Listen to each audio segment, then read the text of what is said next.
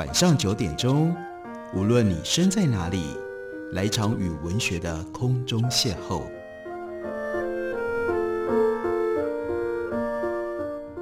杨照谈书，邀您一同遨游文学世界，认识古今中外的经典之作。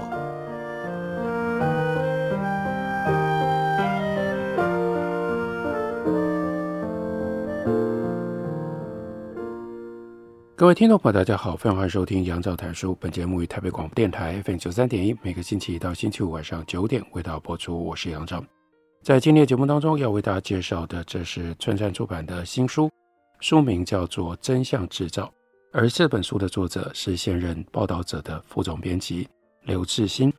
我们来看一下出版社给我们的关于这本书的介绍。近年来，网络与色情媒体的兴盛，人们的连结、互动与讯息互相。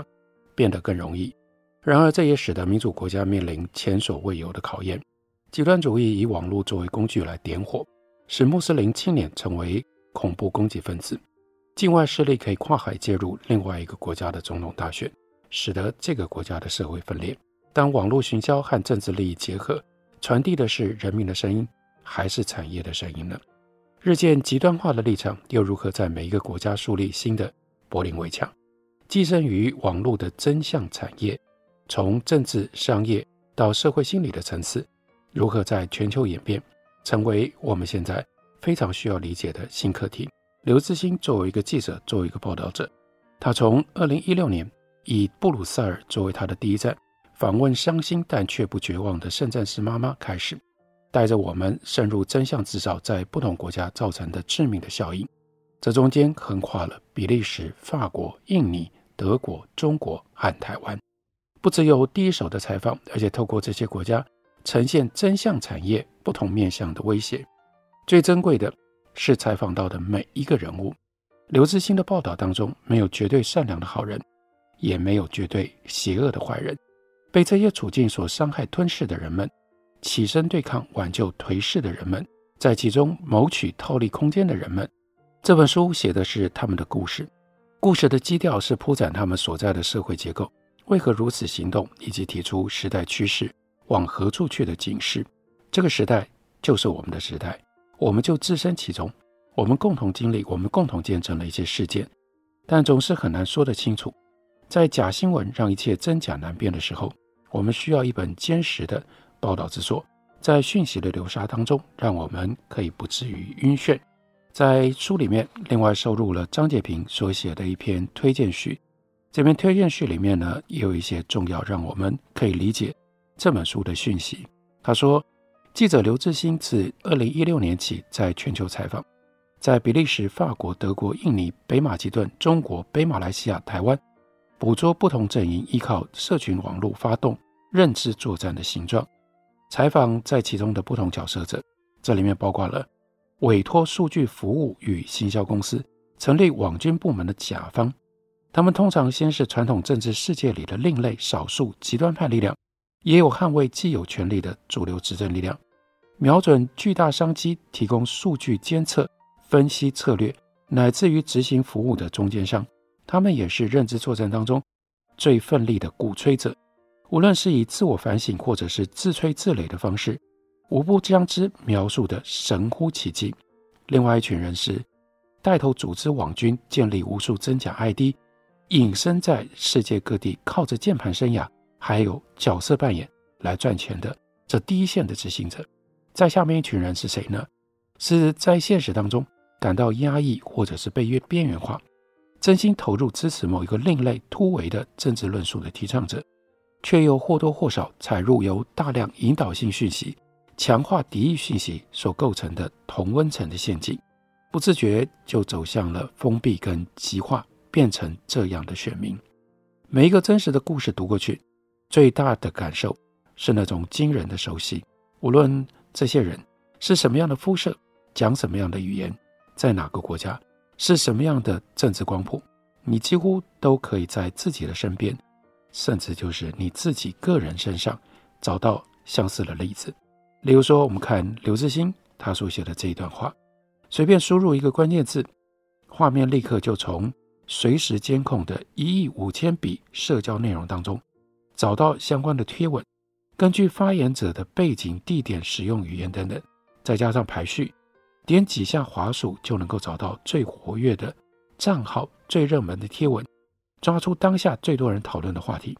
根据这些资料，候选人除了能知道人们在讨论什么，还能够看到不同年龄层、不同区域的选民，他们当下的关注焦点，也能够找到其中最有影响力的线上意见领袖。根据这个，候选人得以随时调整他的策略，还有他网络广告的投放。每一个阵营都按照社交网站的反应来决定他们的下一步。你觉得这是在说哪里呢？美国、印尼？还是我们熟悉的台湾呢？这是二零一七年法国大选，当时勒邦崛起。记者采访的是在选战当中跟至少两方阵营合作的法国社交网站舆情分析公司，叫做 Link.France。他的创办人弗利洛，他以军备竞赛来形容这次大选的网络交火。在每个候选人的阵营当中，网军都是用千人来计算的这种。大的规模，这样的军备竞赛无所不在。上一个世纪知识分子曾经构想的，在民主社会扮演最重要角色的公共场域，正在从增进沟通、建立信任、形成共识的理论辩论场，快速的裂解，变成了传播阴谋论，还有传播不实讯息、催生仇恨，并且捕捉社会原本裂痕跟不平等，加速撕裂的认知作战场。为什么极右的力量，例如说马基雷邦，会在法国崛起？另外，在德国、在美国，这些极右利益的力量都能够快速攻城略地，从边缘跻身到主流呢？为什么俄罗斯的境外势力可以轻而易举地影响美国的民主选举呢？为什么开放民主机制在假新闻的面前看起来如此不堪一击？为什么这些科技巨头不会更改他们对于个人资讯的全方位攫取，也不会停止上瘾的机制呢？在本书当中，透过亲历者的故事展开的这些诸多的问题当中，最极端的例子，那就是恐怖主义。为什么 ISIS 也能够透过网络吸收超过一百个国家的三万多人加入他们？这是居住在比利时的突尼西亚二代移民班赖里的问题。他十九岁的儿子在二零一三年离家，不告而别。几个月后，家人接到来自于叙利亚的陌生电话，才知道儿子加入了 ISIS，成为圣战士，而且已经死去。这个妈妈在巨大的悲痛当中，开始仔细的追踪儿子到底是如何在社交网络和 ISIS 连接，被什么样的讯息吸引，一步一步的轨迹，最终做决定的动机，还有深层的原因。这个妈妈在接受本书的作者刘志新的采访的时候说：“她说，我必须找到答案，这是我的圣战，这才是真正的圣战。以语言蛊惑人心，以传播技术达至扩散，以谣言、怀疑、仇恨作为火种，这些从来都不是新鲜事。那么今天变化的究竟是什么呢？资讯科技普及，平台公司垄断，注意力经济主导，它们意味着什么？”在这里呢，张洁平有一个有趣的比喻。他说：“想象一下，你有一只送信的猫头鹰，对，就是大家以前看过《哈利波特》小说里面的那一只送信的猫头鹰。你靠猫头鹰获得外界世界的资讯，有人透过它给你送报纸，也有可能会发传单。以前只有少数的人有能力发信，雇佣猫头鹰，而猫头鹰是中立的，它只管点对点送信。”完成任务，他不管发信的人是谁，他也不管收信的人是谁。但是现在情况不一样了。首先，人人都可以发信，猫头鹰随传随到。其次，猫头鹰学会了读心术，而且他会跟其他猫头鹰共享读心得来的秘密，串成了一个巨大的收信者秘密的网络。他还懂得了秘密可以卖钱的道理，会把你的秘密卖给送信的人。让他们根据你的内心秘密随时调整送信的内容。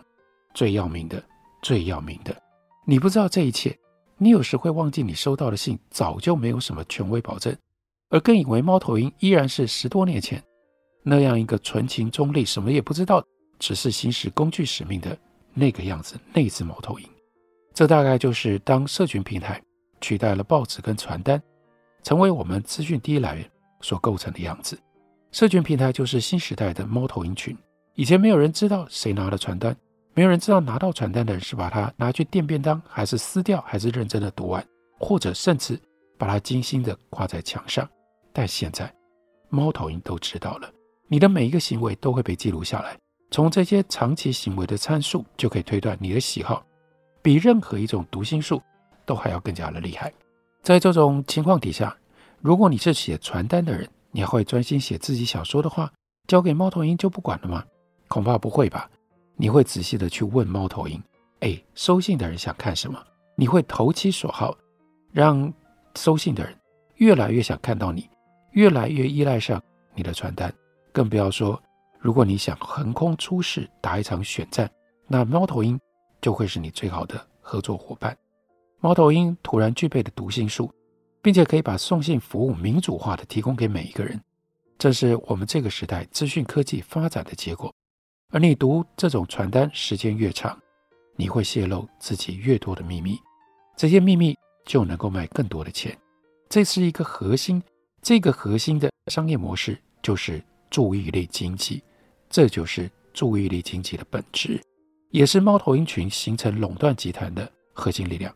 如此呢，他们就可以降低内部沟通的成本，最高效的去获取最大规模的人类的秘密，并且投入市场交易来收割利益。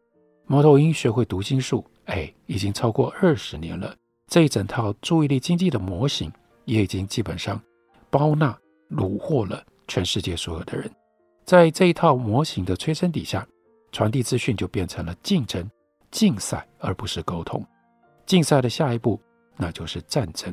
所以，就像刘志兴在书里面所说的，收信人一旦按了赞，就走进运算法打造的舒适圈，进一步启动极端化的过程。这按赞的人，讲的是我们每一个人。这本书是刘志兴所写的《真相制造》。我们休息一会儿，回来继续聊。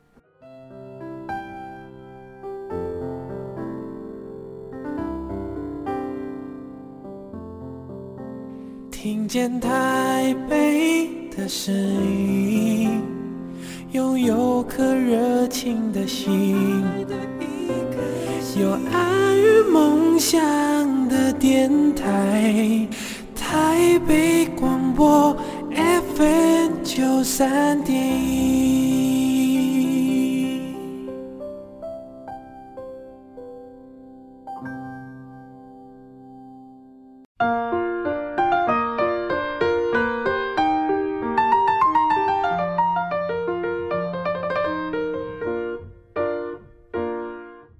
感谢您继续收听《杨照谈书》。本节目以台北广播电台 FM 九三点一，每个星期一到星期五晚上九点为大家播出到九点半。今天为大家介绍的，这是报道者的副总编辑刘志兴他所写的《真相制造》，春山出版公司刚刚出版的新书。我们快速的看一下这本书的目录。这本书分成几个部分，第一个部分是二零一六年，地点呢是比利时，标题叫做《实体与线上的 Ghetto》。Ghetto 呢，就是以前的犹太贫民窟，那是一个被区隔开来、被隔离出来的一块地区。第二部分是二零一七年在法国，这是刘志兴去报道当时的法国大选，他的标题是“拿回我们的国家与媒体吧”。第三部分到了二零一九年，地点是印尼，这个标题是“当民主成为 online game”。第四个部分再进一步。到了德国，同样是二零一九年，它的标题则是“统一三十年”，因为是一九八九年柏林围墙倒塌之后，两德统一，到这个时候整整三十年的时间，德国能否再次让高墙倒下？第五部分到了二零二零年，地点是中国，标题是“官民一体，网络强国”，这个强国呢是围墙的墙。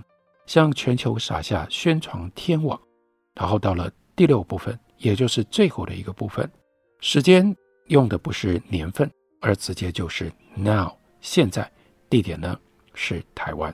那标题是平行世界间的资讯攻防战。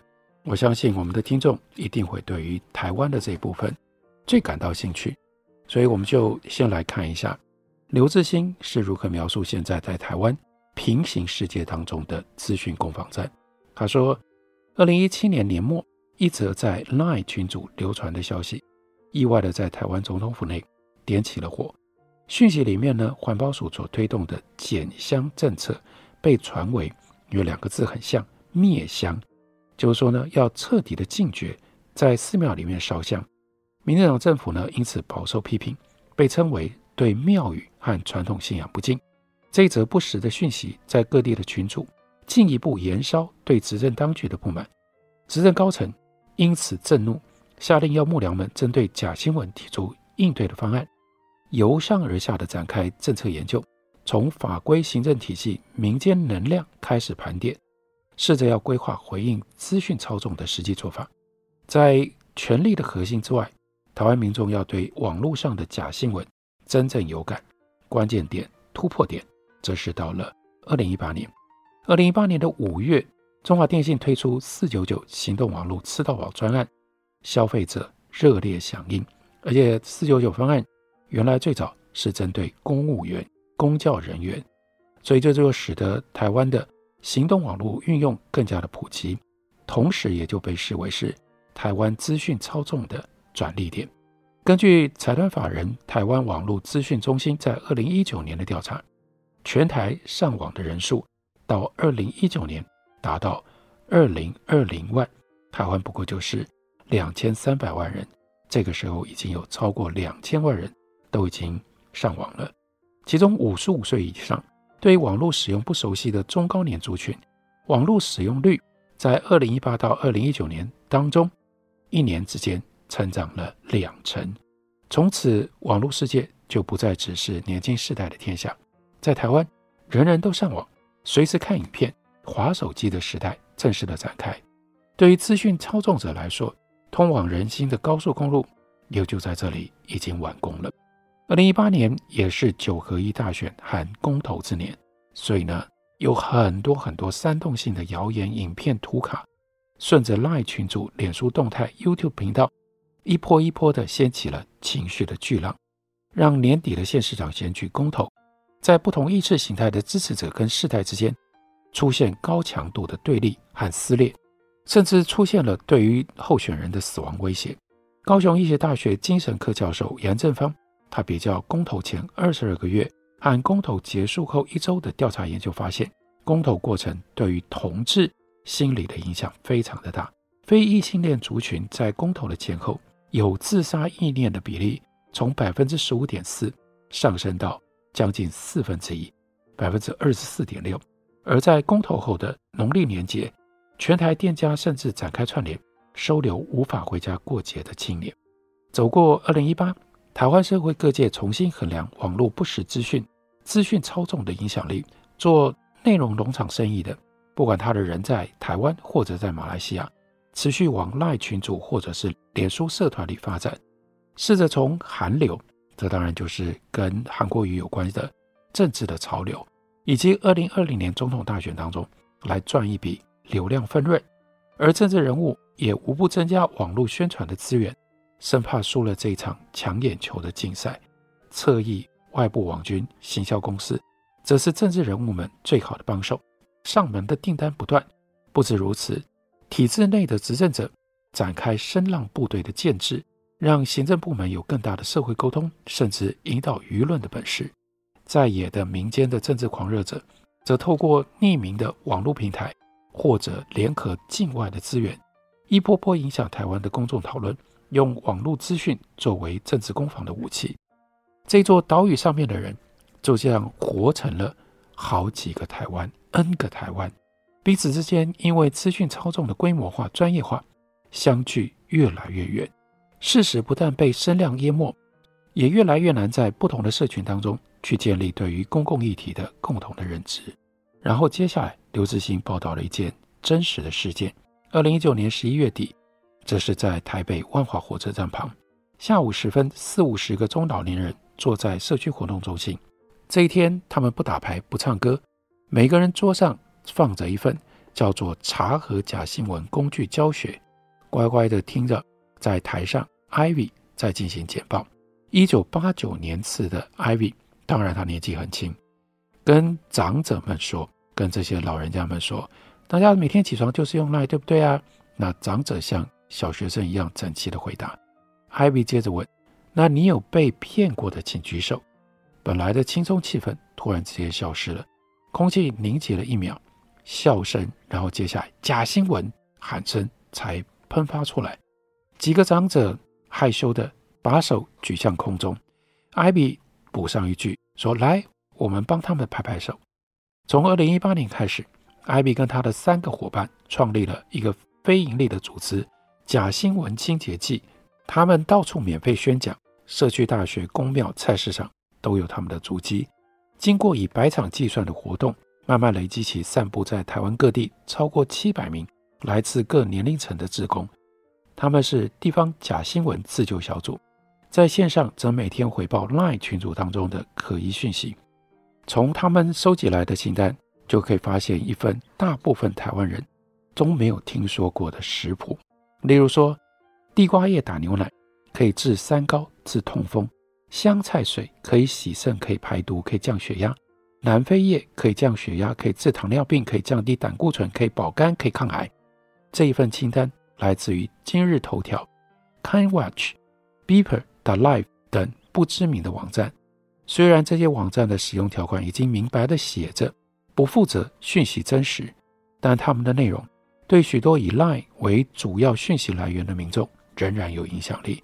当艾比对着台下四五十个长者念出这份食谱的时候，大家纷纷附和，艾比就说：“我们曾经去竹东去宣讲的时候，发现整个村庄都在晒南非叶要泡茶喝。在南投，他们甚至遇见整个社区发展协会每一天一早固定喝地瓜叶牛奶的例子。”艾比就说：“情况比我们想象严重，我们越做越害怕了。”假新闻清洁剂的职工们在长者面前也扮演数位工具的家教。替长者们解决上网所遇到的大小疑问，但也因此意外看见了长辈 LINE 群组里面的灾情。其中一个志工 Mark 他就说，有的人一打开 LINE，从上往下滑是四五十个内容农场的群组。讲课的时候，有人问我们说，那我们应该要怎么样封锁他们？夹带不实资讯、争议讯息的内容农场，不只是透过单篇连结流传，一旦你点入网站，有些强迫使用者加入该。内容农场的 LINE 的账号，每天呢就强发讯息。假新闻清洁剂的志工，他们在北中南各地都有。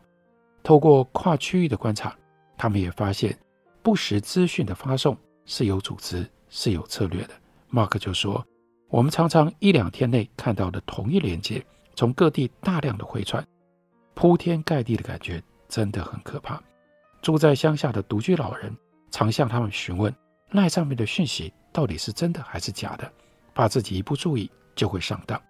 当二零一五年就开始查核不实资讯，在 LINE 上面有十八使用者的核实团体叫 MyGoPen，也感受到 LINE 群组里的攻势。专案经理 Robin 指出，特别是在选举期间，相似的内容会突然大量出现在台湾各地的群组里。例如说，有一则叫做“中国飞铁”。时速可以达到四千公里，这是飞机的三四倍。中国高铁出现逐字车厢的讯息，在一天之内被回报了上百次。几年来，MyGoPen 累积大量不实信息的资料库，其中至少有六成不实与争议的讯息来自于海外网站。细看网站的内容，可以看得到简体字，看得到中国用语，或者是。中国官方宣传的信息，这是一个信心，但是如潮水一般，而且呢，像是快要变成海啸那样惊人的一个现象。这个现象的核心反映在刘志新这本书的英文书名上，他取了一个英文书名叫做《Reality as Business》。有太多的人在制造真相，从中间得到各种不同的利益。我们活在那么多被制造的真相当中。我们能够不提防吗？我们能够不想办法去弄清楚这些真相是怎么被制造出来的吗？如果大家有兴趣，你应该要有兴趣，就推荐你来看刘志新的这一本春山出版公司的新书《真相制造》。感谢你的收听，下个礼拜一同一时间我们再会。